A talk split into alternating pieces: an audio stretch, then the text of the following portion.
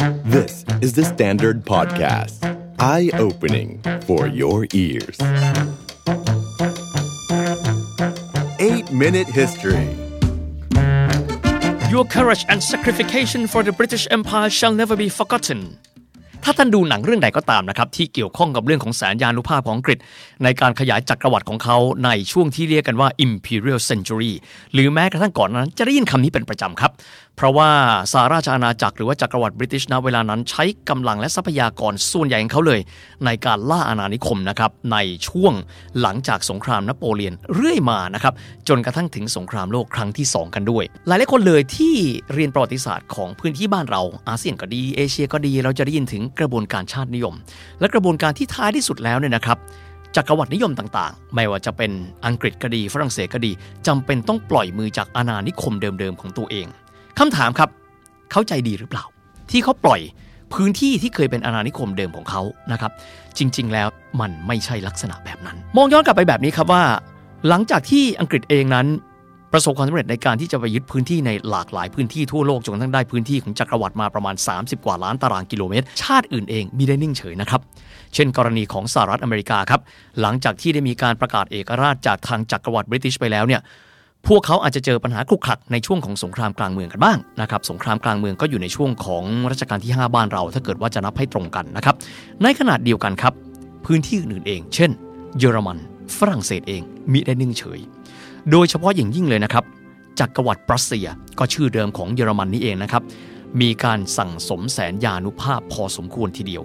แล้วก็มีการเริ่มต้นในการที่จะสร้างกองทัพเรือ เพราะว่าไคเซอร์วิลเฮมที่ 2 ดังที่เราเคยได้คุยใน episode ก่อนหน้านี้ เชื่อนะครับว่าเยอรมันเองนั้น ยิ่งใหญ่ไม่แพ้จักรวรรดิบริติชเช่นเดียวกันนะครับ ดังนั้นครับสิ่งเหล่านี้นำไปสู่สงคราม หลังจากที่ยุโรปเองนั้น ปลอดสงครามไปยาวนานเกือบจะถึง 100 ปี มองย้อนกลับไปครับว่าสงครามครั้งใหญ่เลยนะครับของยุโรปก่อนหน้านั้น คือสงครามนโปเลียน สิ้นสุดในปี 1815 ครับหลังจากนั้นสงบสุขมาเป็นเวลาเกือบเกือบจะ 100 ปี ในปี 1914 ครับ เกิดเหตุการณ์ที่เขาเรียกว่า Central Power หรือว่า b i t t l e m e c t e r ซึ่งก็มีจักรวรรดิปรัสเซียนั้นเป็นผู้นำรวมกับจักรวรรดิออตโตมันและก็จักรวรรดิออสเตรียฮังการีมีการประกาศสงครามนะครับกับทางด้านของอังกฤษฝรั่งเศส และอเมริกาที่เรียกกันว่า Triple Entente แน่นอนครับว่าในการที่จะนำประเทศเข้าสู่สงครามนั้น ทรัพยากรเดิมครับ ที่เคยครอบครอง จักรวรรดิอื่น ๆ หรือว่าครอบครองเมืองขึ้นอื่น ๆจำเป็นต้องมีการจัดสรรงบประมาณเพื่อที่จะมาสู้ศึกภายในยุโรปกันด้วยนะครับถึงแม้ว่าในครั้งนั้นแล้วเนี่ยจบลงด้วยชัยชนะของฝั่งทริปเปิลองตองก็คือมีอังกฤษสหรัฐอเมริกา ฝรั่งเศสแล้วก็รัสเซียกันแล้วเนี่ยแต่แน่นอนว่าอำนาจในการที่จะไปดูแลอาณานิคมต่างๆ ไม่ได้เหมือนเดิมอีกต่อไปแล้วนะครับสิ้นสุดสงครามโลกครั้งที่ 1 ในปี 1919 นะครับถัดมาหลังจากนั้นไม่นานนักไม่ถึง 20 ปี เกิดสงครามโลกครั้งที่2และต้องยอมรับครับว่าสงครามโลกครั้งที่2ในครั้งนี้ ที่นักประวัติศาสตร์เขาเรียกว่า fully motorized war มีความหมายเป็นสงครามที่มีการใช้เครื่องจักรเครื่องกล อาวุธที่มีการหรือว่ามีอานุภาพในการทำลายล้างอย่างสูงนี้ถูกนำมาใช้ ในครั้งนั้นนาซีเยอรมันมีความแข็งแกร่งมากมายมหาศาล และหนึ่งในเป้าหมายหลักๆ หลังจากที่เยอรมันนั้นเอาชนะฝรั่งเศสได้แล้ว เป้าหมายต่อไปไม่พ้นอังกฤษ นะครับเยอรมันเองครับเปิดยุทธการที่เขาเรียกว่ายุทธการซีเลเวนหรือว่า Sea Lions ในการโจมตีอังกฤษ ในช่วงนั้นอย่าคิดแต่ว่าจะรักษาอาณานิคมเดิมยังไงเลยครับ เอาแต่เพียงแค่ว่าการสร้างเครื่องบิน การต่อเรือนะครับ การเตรียมการในการป้องกันเยอรมันนะครับที่จะมารุกรานเกาะอังกฤษ ถือว่าเป็นความท้าทายมาก อังกฤษเองถึงกับจำเป็นต้องมีการขอความช่วยเหลือนะครับจากอดีตอาณานิคมเดิม ก็คือสหรัฐอเมริกา และครั้งนั้นถือเป็นครั้งแรกครับที่ประมุขของสหราชอาณาจักรก็คือพระเจ้าจอร์จที่6นะครับจำเป็นต้องเสด็จพระราชดำเนินไปเยือนสหรัฐอเมริกา เพื่อที่จะผูกสัมพันธไมตรีนะครับกับทางด้านของแฟรงค์เดลาโนเดรูสเวลต์ก็คือทางด้านของประธานาธิบดีสหรัฐอเมริกา เพื่อขอให้มาร่วมรบ สกัดความพึกเหิมของกองทัพนาซีเยอรมันกันด้วยนะครับในช่วงเวลาดังกล่าว ต้องลองคิดดูครับจินตนาการดูว่าประเทศซึ่งอยู่ภายใต้การปกครองของบริติชราชเอง สิ่งที่ประเทศเมืองขึ้นต้องการคืออะไรครับ เอกราช และต้องการปลดแอกจากประเทศซึ่งเป็นเจ้าอาณานิคมนะครับขบวนการชาตินิยมเกิดขึ้นในหลากหลายประเทศด้วยนะครับเช่น กรณีของพม่าเองแน่นอนที่สุดว่าถูกทางด้านของจักรวรรดิบริติชเนี่ยครอบครองมาเป็นเวลาระยะเวลาหนึ่งแล้วนะครับณเวลาในขบวนการชาตินิยมกันเองนะครับเริ่มมีการติดต่อ เช่น กรณีขององซานนะครับในพลองซาน ซึ่งก็เป็นพ่อขององซานซูจีนะครับเข้ามายังประเทศไทย แล้วก็พยายามในการที่จะหาพันธมิตร ในการที่จะให้ความช่วยเหลือเมียนมาในการที่จะปลดแอกจากอังกฤษ แน่นอนครับว่าในช่วงของสงครามโลกครั้งที่ 2 นั้น ถึงแม้ว่าฝ่ายสัมพันธมิตร อังกฤษก็ดี ฝรั่งเศสก็ดีสหรัฐอเมริการัสเซียถือว่าเป็นผู้ชนะสงคราม แต่ต้องยอมรับครับว่าในเรื่องของความสูญเสียที่เกิดขึ้น แม้จะเป็นการเสียทรัพยากร บุคคล ยุทโธปกรณ์งบประมาณต่างๆ ถือได้ว่าเทียบกันไม่ได้เลยนะครับ กับในช่วงสงครามโลกครั้งที่หนึ่งเพราะว่าสูญเสียไปเยอะมากมาย ประกอบกับเรื่องของกระบวนการในการที่จะเดินหน้าเรียกร้องเอกราชของประเทศต่างๆทำให้ทางด้านของอังกฤษเองครับ ไม่สามารถที่จะรักษาเอาไว้ ซึ่งอาณานิคมต่างๆ ได้ จึงจำเป็นต้องค่อยๆ ปลดปล่อยอาณานิคม ทีละส่วนทีละส่วน ถึงแม้ว่าจักรวรรดิบริติชเองไม่สามารถที่จะรักษาพื้นที่เดิมเอาไว้ได้ทั้งหมด แต่ว่ามีกลไกเพิ่มเติมอีกหนึ่งกลไกครับ คือการก่อตั้งสิ่งที่เรียกกันว่า Commonwealth หรือว่า เครือจักรภพ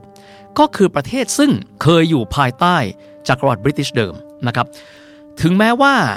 หลายฝ่ายอาจจะมีการปลดแอกแล้วก็มีการประกาศเอกราชตัวเอง เช่น กรณีของอินเดียก็ดี มาเลเซียก็ดีนะครับ หลายฝ่ายจะบอกว่าอยู่ภายใต้การดูแลของอังกฤษนะครับแล้วก็มีการปกครองเป็นของตนเอง เช่นแคนาดาก็ดีออสเตรเลียก็ดีนิวซีแลนด์ก็ดี ก็ได้มีการรวมตัวกันนะครับก็แน่นอนว่าภายใต้การนำของเจ้าอาณานิคมเดิม ก็คือสหราชอาณาจักรรวมตัวกันมานะครับเป็นสิ่งที่เขาเรียกกันว่า เครือจักรภพหรือว่า the Commonwealth นั่นเอง โดยที่สำหรับ the Commonwealth กันแล้วเนี่ยก็ จริง ๆ แล้วเริ่มต้นกันมาตั้งแต่ปี 1926 นะครับ ภายใต้การประกาศที่เขาเรียกว่า Balfour Declaration นะครับ จากนั้นก็มีการปรับเปลี่ยนโครงสร้างในช่วงของเรียกว่า Statue of Westminster และหลังจากนั้นในปี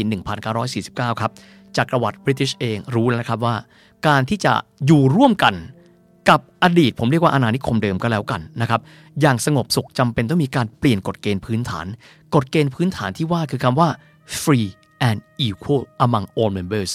คือมีสิทธิมีเสรีและมีความเท่าเทียมกันนะครับในมวลหมู่ของรัฐซึ่งเป็นสมาชิกกันด้วย อาจจะมีคำถามนะครับว่าเราจะสามารถพอระบุได้ไหมครับว่า จุดไหนคือจุดสิ้นสุดของจักรวรรดิบริติชบางคนบอกแบบนี้ครับว่า ก็คือวันที่อังกฤษนั้นส่งมอบเกาะฮ่องกงให้กับสาธารณรัฐประชาชนจีนเมื่อปี 1997 ครับ หลายคนบอกจริง ๆ แล้วเกาะฮ่องกงเนี่ยเป็นกรรมสิทธิ์เบ็ดเสร็จเด็ดขาดนะครับของจักรวรรดิบริติช ตั้งแต่ต้าชิงนั้นแพ้สงครามฝิ่นครั้งที่ 1 ในรัชสมัยเต้ากวงนะครับแต่ว่าต้องยอมรับว่าลำพังแต่ตัวเกาะโดดๆเองเนี่ยไม่สามารถที่จะอยู่ตามลำพังได้ทำให้อังกฤษจำเป็นต้องมีการเช่าพื้นที่นะครับที่เขาเรียกกันว่า New Territory นะครับหรือว่าซินซื่อเจียในการที่จะเป็นพื้นที่บนบกนะครับในการเชื่อมต่อกับฮ่องกง